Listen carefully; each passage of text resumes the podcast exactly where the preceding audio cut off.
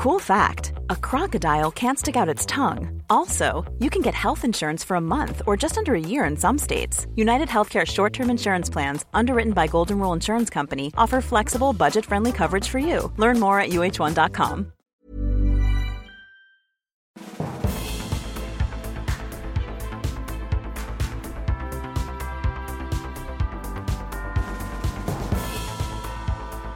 Hello and welcome to the Political Party. Today's guest is Paddy Tipping, the Police and Crime Commissioner for Nottinghamshire and the former MP for Sherwood.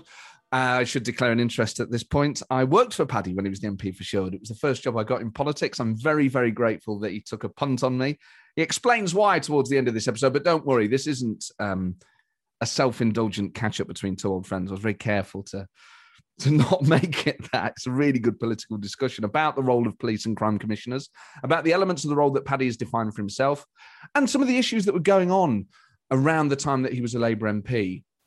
This was, I was working for him around the time that the UK was voting for military action against Iraq, and Paddy was anti-war, and, uh, but also a very loyal Labour MP, and that put him and others in a very difficult position. And he talks about those conversations, what went on behind the scenes. Sherwood itself, uh, for those of you that know the constituency, will know, uh, is a a mixture of quite affluent villages, but also coalfield areas, council estates in the middle of nowhere up near Mansfield. And Labour lost Sherwood in 2010. Now, it's not quite the same as Ashfield and Mansfield when we talk about the so called Red Wall and those places falling to the Conservatives. Sherwood had been Conservative prior to 1992, but it was a very early warning sign about the direction of travel. So we talk about that as well. Uh, now, you can email the show, political party podcast at gmail.com. Uh, many of you do. Um, and just on that, on what's become a bit of a running theme, do let us know if you've ever seen a politician on holiday. Um, Andrew's been in touch uh, and sent me a very kind email. Says, I'm 17 and I happily spend hours, how sad does this sound, watching YouTube videos of 10 minute rule speeches in the Commons or watching a 15 minute video on the role and function of parliamentary select committees. Andrew, that is not sad at all.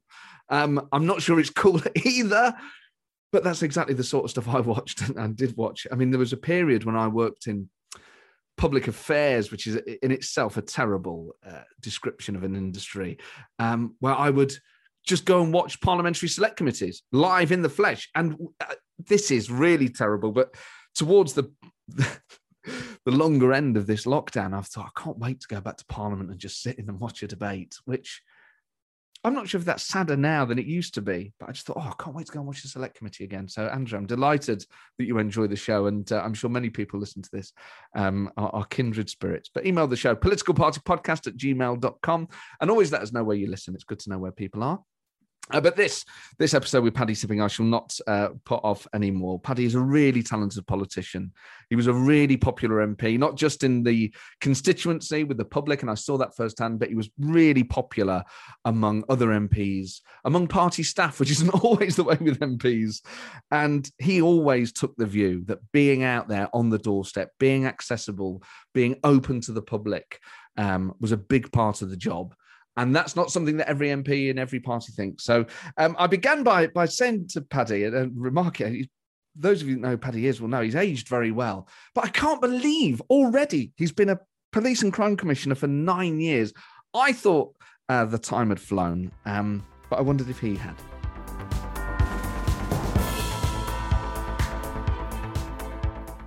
It hasn't aged me. Uh, I, it's flown by because it's the best thing I've ever done. And uh, people look at me gone out when I said, "Well, you, I used to sit on cabinet subcommittees. I used to be deputy leader of the House.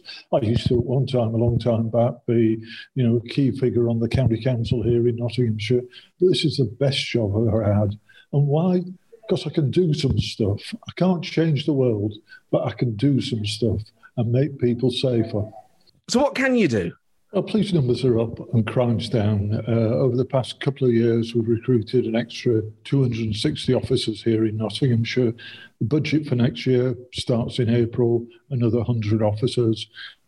70% of those are on frontline officers, uh, neighbourhood policing, which I'm really keen on, rebuilding neighbourhood teams, response, some CID, and uh, crime's going down. Uh, crime's down before the pandemic, during the pandemic, but crimes down 22%, burglary down 25%, car crime down by 28%. And what I'm really proud of is knife crime. Uh, knife crime's a killer, can be a killer. Uh, knife crime's still going up nationally and regionally, but here in Nottinghamshire, it's going down.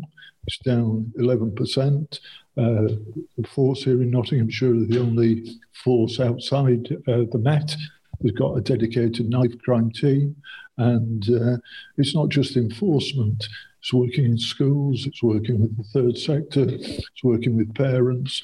You know the QMC here in Nottingham. Uh, if you're a victim of knife crime and go there with an injury, there's a team of youth workers who pick up a discussion there, talk to people about the lifestyle, uh, and try and use that moment of crisis uh, to make a difference, make a change. So those are the big headlines, but there's loads of other things that I'm proud of. And how much freedom, how much autonomy do you have as a police and crime commissioner to, to, to depart from government policy? Obviously, you're a Labour police and crime commissioner. Priti Patel is a Conservative Home Secretary. Are you able to get on and have a Labour agenda across Nottinghamshire?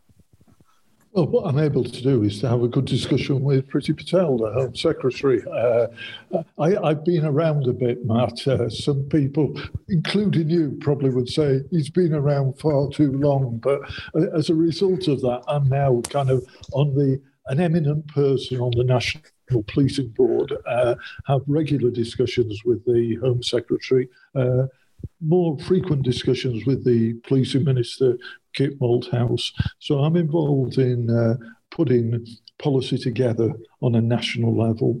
Uh, the thing I've been pushing really hard, as I said earlier on, is rebuilding neighbourhood policing. Look, I mean, you're a Sneinton lad yourself. Uh, uh, I, am a Sneinton lad. Uh, I, I, I live in Upper Sneinton in uh, in Bakersfield. Uh, that sounds like a state agent talk to me. Uh, the Nottingham Riviera. Put, I'm trying to put some value on my house, you know. Uh, but uh, Sneinton's an interesting place. It's a multicultural place. It's a place where a lot happens, a lot of good there, but it could be improved. And having a strong neighbourhood team uh, that know the area, know the people, know the people to approach, know the people to keep an eye on, really is quite important. And how political is the role? because because it's because you purely concentrate on on crime and policing matters it feels as if though it's kind of non-ideological, or have I got that wrong? I, I, try and work hard with people wherever they're from. So I've got good relationships uh, uh, with MPs of all political parties. Uh, the councils here are of different political views. You've got to work in partnership with them. Uh, people say, don't you do what the Labour Party uh, tell you? Let, let me let you into a secret. Nobody but nobody has ever rung me up from the Labour Party uh, to tell me what to do. Uh, perhaps I'm not on their list. or you're on a different list, maybe. Well, some people call it the S list.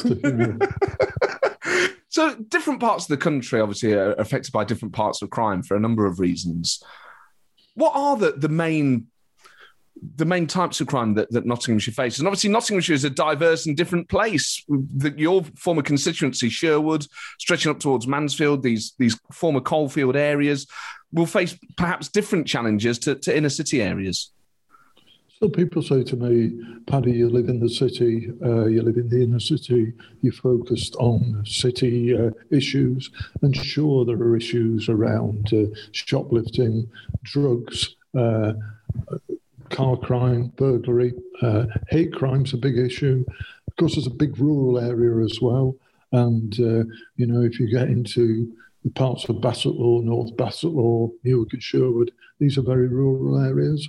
And uh, having policies that respond to the needs in different areas is really important. And we try hard to do that.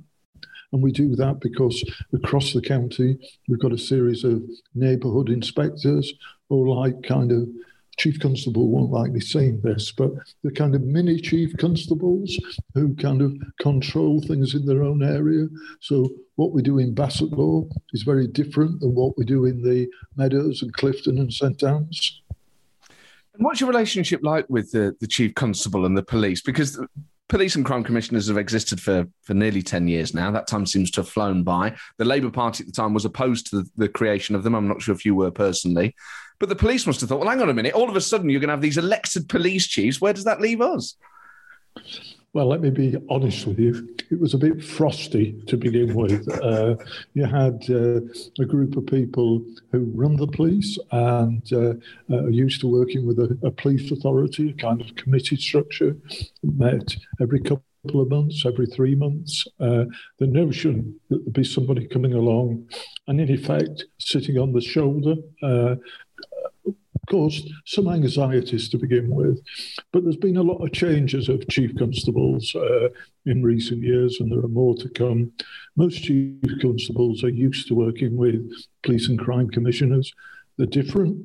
Uh, some of us uh, are a bit eccentric at times, uh, but by and large, we've worked hard at building a relationship. Uh, I mean, it's clear, isn't it, that my clearest partner needs to be the chief constable because he delivers. He's the chief executive. He's the operational man. So I've got to work with him.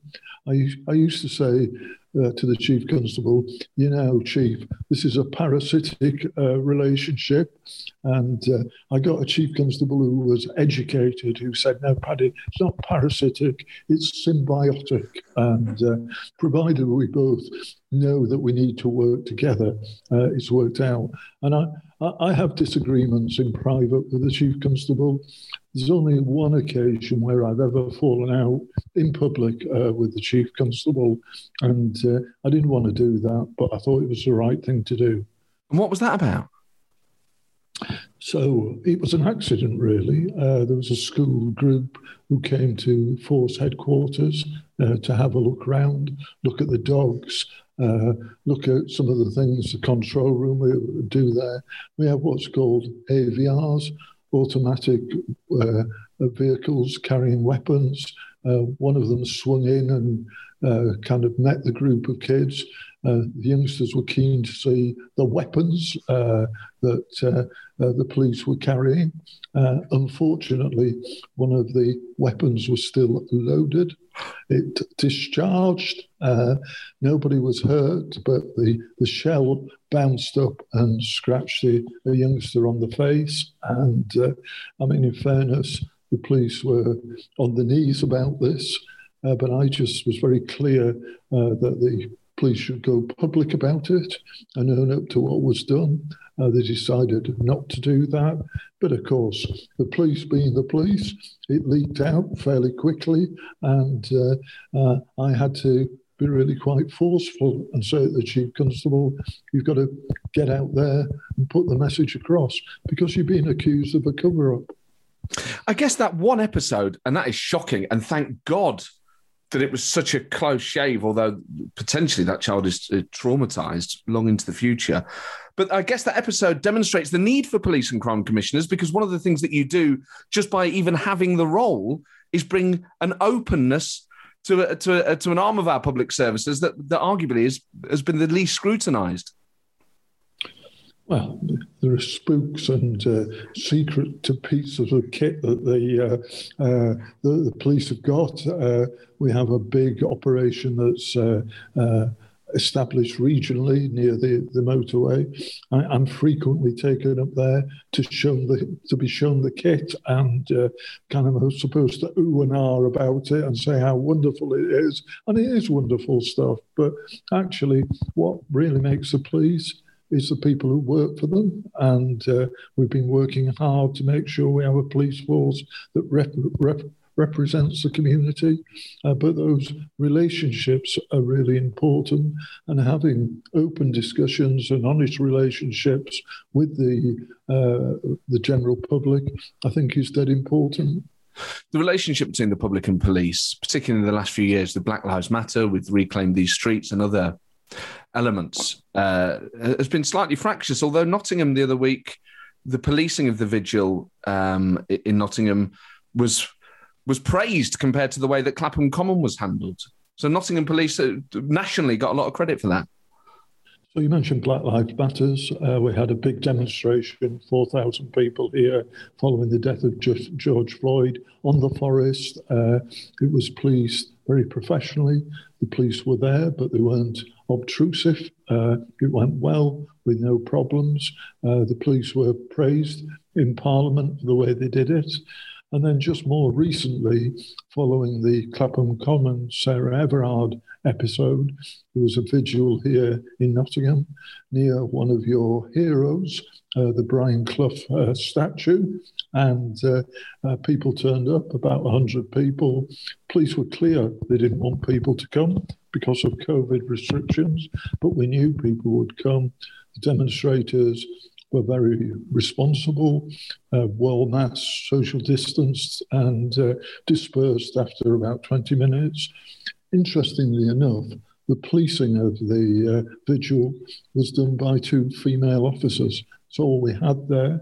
And there's a marvellous photograph. You've seen the photographs of Clapham Common, young women on the ground with police officers handcuffing them. Uh, the image here was one of the female officers lighting a candle of her own at the end of the vigil. So it shows, doesn't it, how good and effective policing can be in tune with public sentiment. We saw the scenes in Bristol uh, this and last week. There seems to be periodic outbreaks, particularly on the left, of anti police sentiment. And you hear this phrase defund the police. How do you feel about that? Well, I'm always trying to get pick people's pockets and put more money into the police. I mean, people say to me, Matt, all the time, we want to see more police officers. We need to see more visible police officers. We have an operation here which is called Operation Reacher, which is a team of six officers and a sergeant who do proactive neighbourhood policing. They're out and about in the meadows, uh, in Bestwood, for example, responding to the needs of local communities. And, uh, you know, I think that really is quite important. We've had a decade of cuts in the public sector, decade of cuts for the police. We're now in a position where we're building back. Phrase we use now is in building back better, and we are building back better, and we're going to have better services going into the future than we've had in the past. So I'm really positive, even in the COVID, I'm really positive about the way forward. But do you ever find when you're dealing with Labour members or activists on the left that you that you're having to defend the police as an institution, not that you're having to defend everything they do as a police and crime commissioner, but that you feel you're having to make the case again? Yeah, I think there is a sentiment, not just on the left, but on the far right as well, uh, that the police are anti normal people. I mean, I work hard to put positive messages across that people on the left uh, will accept. Uh, so, for example, uh, well, you, you, know my history. You know, I used to work with Jack Straw. I was with Jack Straw when Stephen Lawrence was tragically killed. We set up the Macpherson inquiry. That was easy to do. The hard bit was then when Macpherson said the Met was institutionally racist. One of the things about this job is you can do some stuff. And I, uh, as I say, uh, live in Sneinton now, but I used to live in the Meadows, uh, not the most salubrious parts of Nottingham, but good places to live. and I've always lived in communities that are mixed and different. And I just thought, I'm going to do something about working with the BAME communities. So we've doubled the number of uh, BAME officers. Uh, we're recruiting here faster proportionately than most places in the country. 25% of all our officers uh, now from a BAME background coming in, uh, with more to do with the black community. Uh, we've done stuff around stop and search. Uh, stop and search rates have gone up uh, because of knife crime. Uh, but uh, uh, we've got a knife crime team here that's really effective. It works on intelligence. So if you stop by the knife crime team, you've got a 40% of carrying something, either a weapon or a drug. That positive outcome rate is the highest in the country and uh, double the next best, the West Midlands. And those are the kind of things that colleagues who are more left leaning than I am, you know, that really makes a difference to them, I think. So how do you how have you effectively changed stop and search then? Is it that police officers can't just do it on a whim? There has to be sign off first. Well, there's a big discussion. There's been a report out recently from the inspectorate around uh, stop and search. It is still the case uh, that across the country, people are being stopped for carrying small amounts of, drugs. Uh, the Met have just decided uh, this last couple of weeks that they're not going to stop people because they smell of weed. Uh, they've got to have, uh, uh, you know, greater concerns than that. Uh, but as I say, we act clearly on intelligence. Uh, we know the people that we want to stop and search, and uh, we've been very effective. And black mums, and there's some really powerful black mums here in uh, Nottingham, want their young men protected and provided they think that we're behaving in a sensible and proportionate way, uh, they go along with it. And of course, we spend a lot of time uh, talking to the BAME communities, have a consultative group where we have some uh, difficult discussions at times, uh, but real discussions, discussions that lead us to changing policy and making a difference. So, do you feel like you've got the consent of communities that perhaps traditionally have been quite anti stop and search? Uh, I think we're working hard on it. I think there's a long way to go. You know, after decades of anxiety and antipathy, antipathy, perhaps some aggression towards the police. We're not going to change things overnight. Uh, I speak a lot to the black churches. There's a big black churches movement here in uh, uh, Nottingham. Uh, people talk to me at those church meetings about stop and search, and I kind of say, well, when did it happen? oh, it was 30 years ago, Paddy, and things takes time to, to work that memory through. But I think things are getting better. And I think actually using the black officers that we've got at the moment who go out and tell their story, uh, how it is for them on the front line. And some of them face some pretty difficult times. Uh, uh, people are more believing of that than me. I was going to say a middle aged white man, but uh, some people would say an elderly white man. I mean, all these things demonstrate how much you can define your own role. Obviously, you have legal limitations, you have statutory instruments that you can or, or can't use.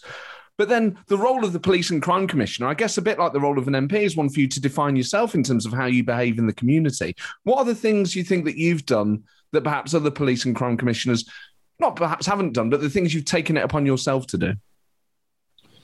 Well, I used to like being an MP because every day was different. There were lots of things to do. And, you know, Matt, because you've been in the system, uh, it's the old John Prescott story, isn't it? John Prescott's rule of thirds. third of Labour MPs are really good. They get on and do the work.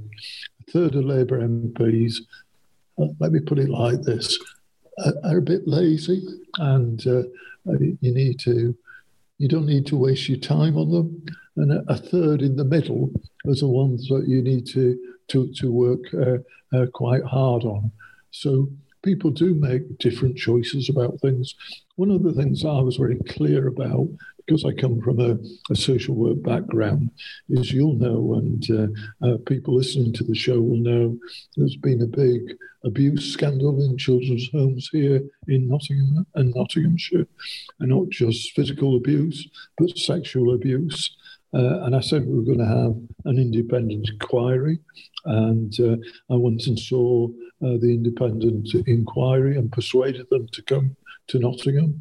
I wasn't altogether popular uh, with all my colleagues who didn't want to wash dirty linen in public, but it was the right thing to do. And uh, it was a healing process, and it gave us all an opportunity to apologise. But since then, we've worked really hard with survivors groups. From the 1st of January this year, we've set up a sexual survivors hub first in the country, biggest in the country, cost of a million pounds. Uh, I'm not paying all of it. Uh, city and the county council are putting some money in, NHS are putting some money in. But the important thing for me is that we've co designed that service with the people who use it and actually kind of listening to them, developing a service that meets their needs is uh, uh, a big step forward. And just later on this year, we're going to build a new SARC, a, a sexual assault referral centre. That's where you go to when you've been sexually abused, either raped or sexually abused, mainly women, but some men. Uh, and we'll have a state of the art building uh, here in Nottingham, which again has been co designed uh, with people who use the service. So that sharing of power uh, is important to me. And it's important that we deliver on what we said we were going to uh, promise. What about the campaigning side of it? I remember when I worked for you, and Sherwood is a massive constituency, and getting round roughly 70,000 voters was difficult, even when you had an entire parliamentary term. And you are the most proactive MP I ever worked for. You were the most campaigning MP I ever worked for. And even you would have struggled to get around an entire constituency with all the hours you put in outside of Westminster being out there on the street. Now you cover the entirety of Nottinghamshire and you're coming up for re election how do you cover it all when you're trying to get your face out there? I am trying to get my face out there. So, people have uh, got the council tax bills this week. Uh, again, not entirely popular because uh, the amount of council tax for the uh, uh, police has gone up, uh, as it has across, across the board. But telling people what I'm doing via leaflets, you know, I'm a bit of technologically illiterate. So I'm not in the league that you're in, Matt, uh, tweeting and Facebooking, but I'm trying. I'm trying and trying to drag myself into this uh, new digital age. And I do put myself out a bit. I uh, still knock doors, uh, or I used to knock doors when we could. I'm looking forward to Easter uh, when better weather comes, when the pandemic has come down a bit, when I can get out and talk to people. But actually, you know, the real joy of this job is talking to people. They don't always agree with you, uh, but I like a good discussion. And uh, I think you've been on, on some fairly lively do- doorstep discussions in the past. And uh, I'm not afraid to walk away from the arguments. I mean, I've I think so often you were the first MP I worked for, and I I learned more from you than I did from anyone else anywhere in politics about anything. And uh, I just remember we'd go door knocking in some quite fearsome parts of North Nottinghamshire. With, you know, dogs off the lead and all sorts of things. Dogs. I was petrified. I remember one guy knocking his door and he said, I said, Oh, hi, I'm coming around with your local Labour MP, Paddy Tipping. He said, Paddy Tipping, if I see him, I'll fucking knock him out. And I said, Right, okay. And then I, and then you said, Oh, what did he say? And I said, uh, he said he would he'd knock you out, and you went straight down his door, down his path, knocked on his door. And within about a minute, you had him laughing and joking. You were absolutely, absolutely fearless. Well, he saw the shape of my nose uh, and he clearly thought I'd been in a fight or two before. But uh, actually, you know, taking people on and uh, having a bit of a joke with them is important. I mean, I think we take politics a bit too seriously at times. I mean, people describe the House of Commons as a pantomime. Well, there's something in that, isn't there? There is, yeah. Uh, you you mentioned being technologically illiterate, which is funny, given that you were the minister for the Millennium Bug. Well, uh, that's an interest. I, I, I, did say to the Prime Minister at the time, Tony Blair, why have you appointed me? And he said, because you don't know the answers and you'll ask the most stupid of questions, and uh, uh, that will take us forward. And, you know, it was a tremendous success. Did the world crash? Did aeroplanes fall out of the sky? No. And it was down to me. It's so funny to look back now. But some people were genuinely petrified that because of the way dates had been set on computers, that when the millennium kicked in, everything was going to go to zero and global technology was going to crash. I mean, behind the scenes, were those fears genuine? Uh, people were really concerned about it. So I was sent hawking around the country, talking to big firms uh, about what they were doing, talking to local councils what they were doing. I went to East Midlands Airport and stood in their control room and pretended I was really important. Uh, but uh, I mean, New Year's Eve uh, was spent in the cabinet office uh, watching what was happening. But the nice thing is, you know, we're fairly behind in the calendar. So we could see what was happening in New Zealand and Australia, coming through China and India. And I thought, I'm on a good run here. You know, nothing's gone wrong anywhere else. It's going to be all right here in uh, uh, uh, when it hits here in the UK. And we were fine. We were one or two little glitches, but nothing at all significant. But it seems incredible that effectively it gets to midnight at the last, you know, the 19, the 31st of December 1999, and the British government and governments around the world weren't sure. You know, it, it shouldn't someone surely Bill Gates could have just said, "Oh no, that's not how computers work. Don't worry about it." Well, we, we, we, did talk to people like Bill Gates. I have to say, I didn't always understand what they were telling me. I mean, I just think the important thing to, to recognise, uh, Matt, is that, you know, just before midnight on the 31st, all the big bods, Tony Blair, Margaret Beckett, Gordon Brown were queuing to get into the Millennium Centre and the disaster that that was into the dome. And there was poor old me in the basement of the cabinet office, kind of red hot uh, receiver in my hand, you know, keeping my fingers crossed, but it was okay. I mean, I mean, usually if uh, MPs are near Westminster on New Year's Eve, they're on the terrace of the House of Commons watching the fireworks. So, could you not even have a, a, a glass of fizz? I was extremely good uh, that night, uh, but when it got after midnight, uh, one was able to celebrate a bit. Uh, and, uh, you know, look, Nottingham's in the Midlands. We don't do fizz up here. It's beer up here. Well, I had a lot of beer with you when we used to go out campaigning, which felt like it was every well, Friday, every Saturday. Well, that was the only reason you came, let's be honest about it. But it wasn't. I, I I was you dedicated. Like the socialising. You like, like the socialising. I think you can learn a lot in the pod, can't you? You know, people come up and talk to you, and uh, uh, somebody tweeted the other day about the, the Tory candidate, the PCC, and they said, "Oh, we don't know her; she doesn't live locally." But I know Paddy Tipping.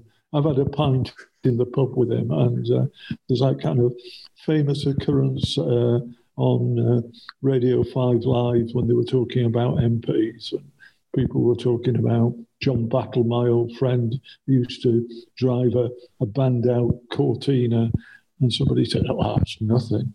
You know, Paddy Tipping gets on the tram in Hucknall, he goes into the centre of town, and he F's and blinds all the way there. That's pretty much my memory of it. I remember because you were a phenomenal campaigning MP and you realised the value of being seen to be out and about and, and being accessible. I remember walking down the high street with you in Hucknall and people would, it was like you were a local celebrity. People would come and talk to you. And it was never, I've, I've kind of tried to think about this because obviously this was pre social media. And when people say, oh, people say to you stuff on social media they wouldn't say to you in the street, I think, is that necessarily true? But I, I remember, maybe this is just rose tinted spectacles, but in places like Hucknall and North Nottingham, when you'd walk down the street for a Friday lunchtime to go and get a sandwich or whatever, people seemed very friendly. I don't know if that's changed. I don't know if, if social media has changed how people are in the street. No, I mean, let me just pick you up on one point, Matt. When you went out on a Friday lunchtime, it wasn't for one sandwich. Let's be honest. there were so many. Pasty King of uh, uh, the Labour Party. Uh, I mean, uh, you clearly uh, lockdown's done you good. You've lost a little bit of weight because yeah, I understand yeah. you've not been able to do any drinking, but uh, but but by and large, people still stop and talk to me on the street. I mean, I go to a big supermarket fairly regularly. It takes me an age to get around because people just want to chat, you know. But social media has changed things people, you know, if somebody wanted to make some money, they would write a treatise, a book about etiquette on social media. I mean, what goes off on social media is just unacceptable. The way that women, in particular, are threatened with rape and death. And we just, it's just intolerable. And uh, I talked about Bill Gates uh, earlier on. I don't hold him responsible, but I do hold the big social media companies responsible. I think they should do more. Uh, I think unless they do more, I think they'll face legislation because people aren't going to put up with this into the future. talk about your approach to campaigning. Not every Labour MP, not every MP has that uh, approach. Not every MP sees it as their role to be out there on the knocker explaining things. I remember, and we, we shouldn't name him. I'm not sure if you remember this, but I remember going for a job interview with another MP, and I think I told you I've got a job interview with such and such a person. You said, "Don't tell him that you're going to get him out there campaigning because he'll he'll shit himself." so I didn't because he didn't like campaigning. Well, I mean, as I said earlier on, uh, MPs are different, aren't they? Police and crime commissioners are different, and uh, people who put themselves in the public eye. There's something to them, isn't there? You know, they better be careful how I say it. You know, they like to be some in the limelight. They like to hear what people uh, what they're saying and want people to listen to them. But actually, you know, the thing that I've learned is listening to people is really important uh, all the time, clocking it up, thinking about it, thinking, what can I do about that? Well, I think I was spoilt working for you because you were so energetic and you were out there all the time, and just the value of campaigning and being open and, and being accessible as a member of parliament. I don't think I ever worked for an MP who had that same drive and that same emphasis. I remember working for one who said, Oh, yes, we need to figure out how we get less casework in. And I just thought, what? What do you mean? And he was like, you know, well, if someone's been cut off by their gas company, is it really our job to help them? I was like, you're a Labour MP. Even if you don't think it's the role of an MP, you should see that as a potential voter, you know, even be self interested about it. I thought it was incredible. Well, it is incredible, and uh, uh, you know because you helped me in these uh, misdeeds. If anybody had got a petition with names on it and addresses, we'd go and get that petition. And sometimes we'd knock every door on the petition if it was a small petition, but we certainly write to everybody. But building that link, building that relation. Come on, bring it on, bring it through the door. You know, we want we want to talk with you. We want to try and sort the problems out. What was incredible, um, well, many of the things, people talk about this red wall a lot, a phrase that I'd never heard until about five years ago, uh, and, and not a phrase that a lot of people are particularly keen on, but people talk about Mansfield, the epicenter of the miners' strike, voting Conservative for the first time in Ashfield. But obviously, Sherwood was the epicenter of the miners' strike as well, has a lot of former coalfield, you know, a lot of coalfield areas in there, former pit uh, villages. Sherwood fell to the Conservatives in 2010. Now, Sherwood is slightly different in its complexion. It had been Conservative before 1992 when you won it. But that for me was an early warning sign that constituencies that contained places like Blidworth and Calverton, Rainworth, parts of Mansfield effectively were starting to vote Conservative. I mean, I, have I thought about Sheffield so much in 20, uh, Sherwood, sorry, so much in 2010. I mean, do you think if you'd have been the candidate in 2010, it would have been a Labour hold? Well, the majority was uh, that the Tories won by was very small indeed. So I was uh, quite disappointed. I think you can overplay the, the personal vote, but I think there is a personal vote. Uh, but uh, the constituency had changed. Uh, as you say, all the pits are gone all the textile industry had gone. Uh, a lot of uh, new housing has been uh, built in the area. So the demography was changing. And I think, I mean, if I'm candid with you, uh, some of these places have been, you could use the uh, phrase red wall, some of these places have been Labour strongholds forever, ever and a day. And there was a, view around that there were Labour by right, uh, and that's never been my view. I've always thought you've got to work hard with people and for people and not take it for granted. And uh, I get quite anxious uh, when we've got uh, areas with Labour with a really big majority because I think being closer to the edge spurs you on and makes you want to do some things.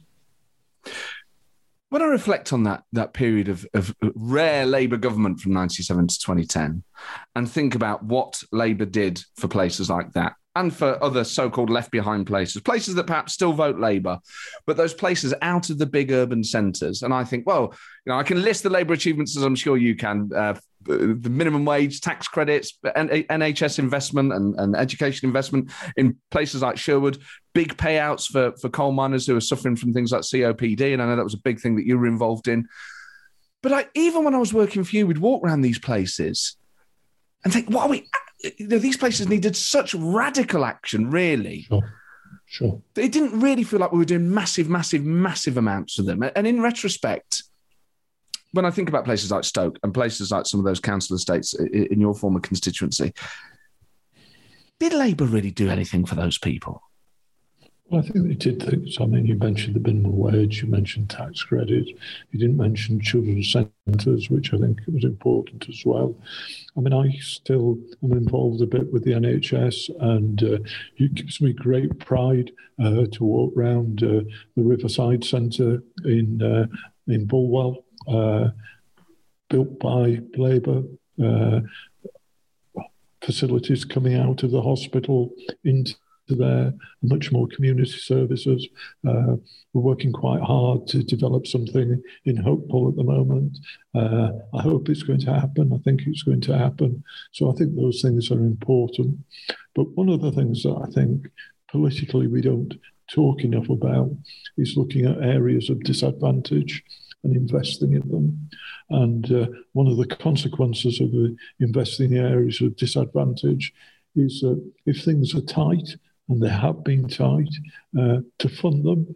You might want to take resources from more affluent areas uh, to put into uh, to level up. It's a phrase that we use at the moment, and there's always been a reluctance uh, to do that. Uh, uh, you know, uh, Newstead Abbey Park, well, the poshest area, big houses near the seat of the Byron family, and there's some tremendously rich people uh, living there. But when we look back on the casework that we used to get, we used to get a load of casework out of Newstead Abbey Park. Uh, and uh, I once looked at uh, where we were spending money on road repairs, and it was quite interesting. Uh, one of the factors that drove it was where you got the complaints from. So, from the affluent areas of Rushcliffe, for example, uh, their roads were always in a pretty decent position because people were prepared to shout up. And I think you've got to take that on. I really think you've got to take that on. And I hope one of the lessons of the uh, Labour government uh, under Keir Starmer will be to take that on and say, if we're serious about levelling up, if we want to make life better for people, and we do, and we want to give kids decent life chances, and by God, they've had a tough time over the past 12 months. We've got to be bold enough to say, and we're going to change the way that money is distributed in our society. And that may well mean looking at a wealth tax. And uh, when I used to work with Tony Blair, if I said something like that, he'd fall off his chair, you know. Uh, but it must be right. If you're a socialist, it must be right that you look at what people have got and compare it with what people haven't got. Well, it's interesting you mentioned Blair and Starmer there because I was going to ask you, you were never really a Blairite. I mean, you weren't old Labour, you weren't a Corbynista either. And I know politicians don't like being put into pigeonholes. I mean, you were always very kind to me, and I was obviously a kind of young Blairite. but where were you? Were you a Brownite? Were you a Kinnockite? I was, as John Prescott would put it, I was real Labour, all right. Labour through and through, through the rock. Do I criticise other Labour politicians in public? No, I don't. Do I give them a good kicking in private? Sure, I do. And one of the things that I think Labour needs to learn is to have their arguments in private and uh, uh, to sort it out amongst ourselves rather than uh, the very public spats that we've had uh, over the past uh, years, which has cost us uh, electorally. I mean, another bugbear on the left of the party is Peter Mandelson. Peter always used to say, parties that are disunited aren't electable. And there's something in that. I don't want to just reminisce about the time that I worked for you, but I remember that period was dominated by Iraq, and you were someone who just couldn't bring himself to vote for the war. And obviously, I was working for you at the time. I was a, and still am a, a Blairite at the time, uh, very supportive of that. What was that like to go through as a backbench Labour MP, where you're, you're not convinced of the legal or indeed the perhaps the moral case for war, but your loyalty to your party is the thing that they're using to try and get you to vote for it. I mean, it, I never thought about it at the time, but just reminiscing this morning before we spoke, I thought it was amazing how much Iraq came up in my memories of the time working for you. That must have just been such a difficult position to be in. It was a really tough time, really tough time. And uh, I'd always followed uh, the Labour whip uh, reluctantly at times. I've always taken the view that you have your discussions, you come to a position and then you stick by it. And uh, I've never been afraid to tell people when they've got it wrong and remind them afterwards at some length that they got it wrong. Uh, but uh, I had people like the then Defence Secretary uh, Geoff Hoon, a neighbouring MP, ringing me up. One of my oldest uh, political friends, John Heppell, the Nottingham East MP, was a whip really heavy on me to toe the line. But ultimately, I just thought, I'm, I can not do this. I'm not going to do this. And uh, there was uh, a very clear re- recollection uh, on the day of the vote uh, being summoned uh, to see the Prime Minister. Uh, and he just kind of said to me, you know, Paddy, we've had our differences. we've always got on well with each other. I've never really asked you to do anything uh, directly, but I want for, want you to vote for me tonight. And I just said, I'm sorry, I, I, and uh, it was really difficult. The other bit of the conversation was he said, uh, Paddy, if it helps at all, the generals tell me that it's all going to be over in three weeks. And I kind of said, Tony, you know, you're a clever man. You know these things once you've started, it's hard to put them back together. And are we back properly in Iraq? No, we're not. After all this time, and I think there are real lessons that. It's easy to walk into war. Uh, it's hard to build a peace afterwards. But it must be hard to hold your nerve when Labour have been in office so little, and that had the potential to bring down the only in your time as an MP, the only time Labour have been in government, and they haven't been in government since. That must have. I mean, I guess that would have worked on some MPs. I think it did. I, I was working for Jack Straw at the time, and uh, Jack was. Uh, it's always been very good to me, uh, and uh, Jack was very clear. If uh, uh, the majority of the Labour Party on the Iraq voted against going into operations, the government would have to resign and uh, uh, I mean, that does weigh heavily on you. But ultimately, there are some things that you think, hang on a minute, I've thought about this a lot. And of course, the run up was a long run up uh, to the declaration of uh, war, to the military operation. I, I just thought, do this. And, you know, part of the thing that people don't recognize always is you've got your own family. And uh, uh my wife, uh, Irene, uh, always never really actively involved in politics, getting out, knocking doors, uh, but always very clear about political advice. And uh, my two kids, Jenny and Naomi, always had strong views uh, uh, and were involved in politics and very clear where they stood on, on, Iraq. And, you know, you need to listen to um, just talking about those two, um, we're just starting leafleting for the PCC election. Uh, the grandkids will come out and leaflet with me. Uh, they like it. They, well, they like the sweets afterwards rather than the leafleting. But I can remember the kids saying to me, Dad, if you force us to put any more bloody leaflets, Labour leaflets through doors, we're going to go and join the young Tories. that, that, that's the kind of dialogue you want to have at home that keeps it real, you know. But for a while, you did stop putting leaflets through doors because you stood down in 2010. And at that point, had you made the decision that you would never stand for office again, or did you see it as a break at that point? Uh, no, I, I, that was the end of it. Uh, Ira, my wife, uh, was terminally ill. Uh, the last uh, year in Parliament had been really difficult, uh, with me being in London, having to come back to hospital. It was all pretty chaotic, uh, uh, Matt. And I've not been well myself, and I thought this is the time to, to give up. And it was a time of real unhappiness, I think, in, in Parliament. So I, I, was going to give up. Uh, I was going to go travelling with Irene, and uh, we never got in the camper van and uh, went abroad because she was uh, too poorly, and uh, she died uh, um, about six months after I'd left Parliament. and then, remarkably, kind of mates of mine came up and said, oh, you know, there's this PCC job coming up. Why don't you have a go? And, and sometimes you do daft things, and you say, oh, oh, I'll, I'll have a little look at it. And actually, as I said earlier on, it's the best thing I've ever done. You know, MP for a long time, big figure on the council for a long time, done a lot in the trade union movement.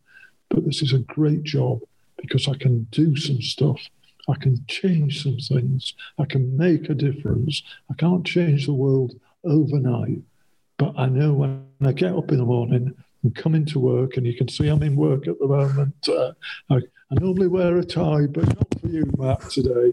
Uh, uh, you know, I come in and I think, I'm going to do this today. I'm going to do that today.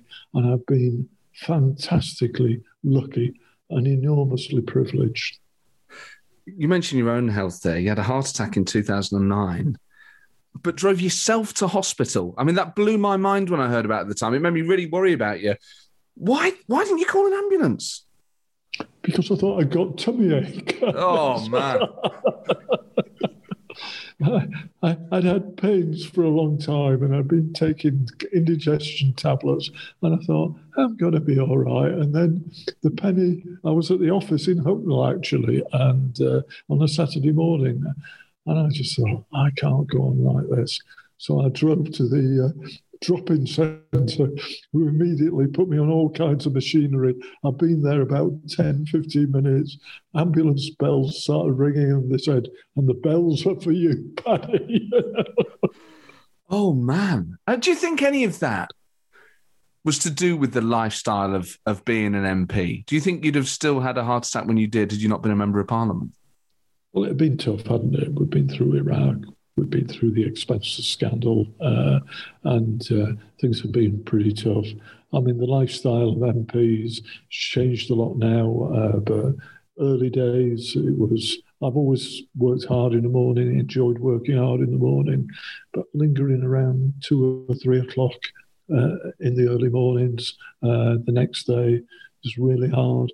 Temptation is always to go and have a drink and then have another drink, and uh, uh, it's certainly not good for you. And the travel, you know, up and down to London at least once a week, uh, it really take, takes its, its toll, I think. So, yeah, I think MPs rightly get a lot of criticism, uh, but by and large, across the board, they do it because they want to change things. Uh, they want to do some good, and uh, it puts them at risk in their health.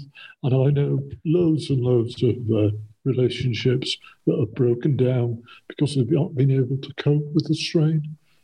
But now that you're a police and crime commissioner, obviously you're still a politician. You've got more power now than you ever had as an MP. Um, so, what's the crucial difference then? Is it that because you live and work in Nottinghamshire, the pressures of the job are more manageable, or that, that it's different pressures that are, that don't take their toll in the same way? Well, I get into bed every night, which is really quite important, I think. Uh, and uh, having that home base, having a group of people around you who are close friends, close colleagues, has made a difference. I mean, up to 12 months ago, uh, when we got locked down, probably would go to London on the train once a week, uh, sometimes twice a week. Uh, and, and that's strenuous. I mean, one of the things, I mean, there's some good things that have come out of the pandemic, which is kind of agile working, the use of digital technology. Uh, I don't think we'll go back to that. Uh, a lot of uh, police uh, staff are working from home. Uh, a lot of the staff here at this office are working from home. I think there's been a good step change forward. I think the other thing that really has come across for me is that given the nature of this uh, difficulty, police are used to working with crisis, but not a crisis that lasts for 12 months. So it really has been fatiguing. But the notion of partnerships, working together, uh, we've got to have common plans, common cause, common timetables. Uh, I think that's been quite a lesson for us. And it's a lesson that I'm writing about at the moment. And do you still go for a run every morning? Well, I'm getting a bit old for running, but I do have a walk most morning. So it gets a slower and slower walk, uh, you know. But uh, uh, I, uh, when I was ill recently and uh, I had to go to the walking centre, the nurse said to me, Paddy, are you really 71? You don't look at. And I kind of waltzed out of the door, you know. this is the best medicine that the NHS can ever produce, you know. you do look amazing on it, though. You've always had a good tan, but that, I guess that's just because you're outdoors all the time. Well, people say it's the amount of alcohol I drink. Right? so, what I think the last time I saw you was in a pub in Nottingham. I think we met up in the old trip. I mean, that must have been quite a while ago now. Well, Where... the old trip. Yeah, I, I remember it well. I remember who bought the pints. always get around in. I think it would have been me. You were always very generous, though. I, I do remember that. Yeah. I'm looking forward to getting back to the trip and uh, getting out and socialising. And uh, I'm just looking forward to next Monday. Um, one of my daughters just lives around the corner from me. It's a two minute walk. Just, it's funny how things change, isn't it? Thought of going and sitting on their patio with their kids having a cup of beer, a couple of beers, well, it's going to be fantastic, isn't it? I can hardly contain myself. well, Paddy, um, enjoy those beers. It's been a real pleasure having you on the show. Thank you very much. And thanks for a good chat as always, uh, Matt. And I do know why I took you on because you're a great guy. well, I was going to ask because I remember coming for that job interview and I was absolutely petrified. I remember it so I remember what I was wearing. I remember it being in that back room in your office in Hucknall.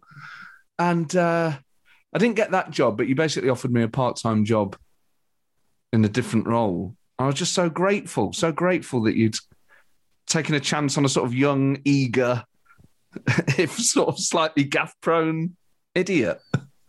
And that's why we appointed you. We need a new I, I upset the office here the other day when I said, you know, I like this person because he caused some trouble, and we need people who are a bit gaff prone, bit of an idiot, prepared to have a go. It's the only way you're going to change things, isn't it? I've never thought of it like that, but I'm I'm, I'm glad that I was um, brought some positives. But uh, Paddy, hopefully I'll see you soon for a beer. At the trip. Cheers. Well, there you go, Paddy Tipping. It was an absolute treat catching up with Paddy. And you can imagine, I'm sure now listening to that, why he was so great to work for. A real fatherly figure, um, very kind, very generous, very understanding, very encouraging.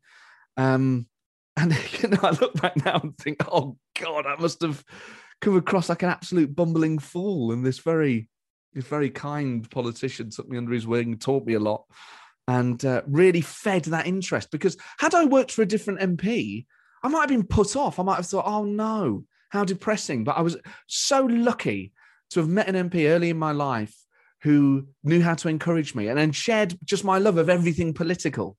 Um, and really nurtured that. And uh, I'm immensely grateful for Paddy for for my first experience really of, of, of politics of, of, working for an elected politician was, was him.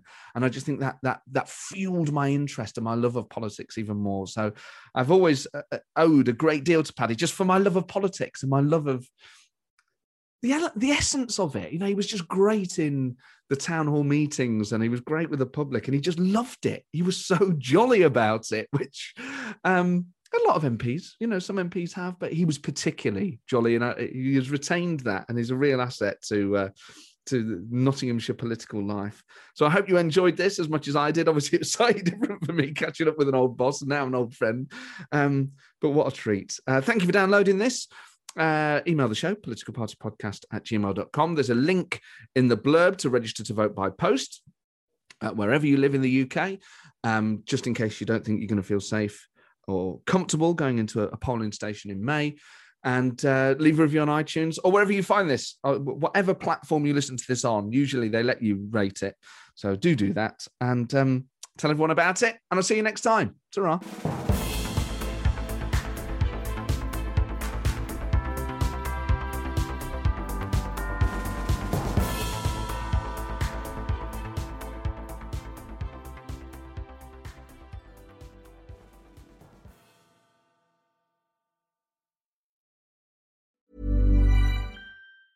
Before Shopify, were you wondering where my sales at? Now you're selling with Shopify, the global commerce platform supercharging your selling. You have no problem selling online, in person, on social media, and beyond. Gary, easy on the cha-ching. oh, sorry, but my Shopify sales are through the roof. Start selling with Shopify today and discover how millions of businesses around the world use Shopify to ignite their selling. Sign up for a $1 per month trial period at shopify.com slash listen. Shopify.com slash listen.